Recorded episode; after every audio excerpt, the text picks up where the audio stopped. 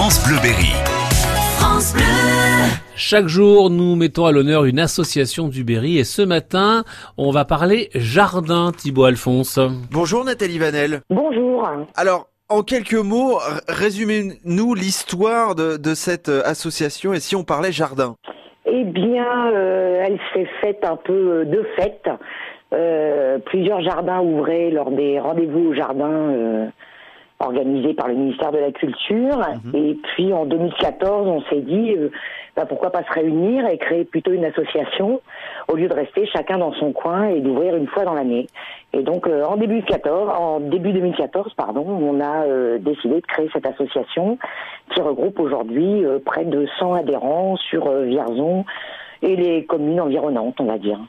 Qu'est-ce que vous faites tout au long de l'année? Vous organisez des, des visites de jardin, des, des trocs de plantes, des, des conférences? Exactement, on fait tout ça, on fait euh, des échanges avec les trocs de plantes, euh, on visite des jardins euh, essentiellement en région centre, et puis on fait des jardins d'adhérents aussi qui n'ouvrent pas lors des rendez-vous au jardin, des conférences sur le compost, les plantes médiévales.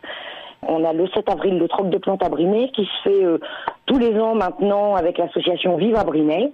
Oui.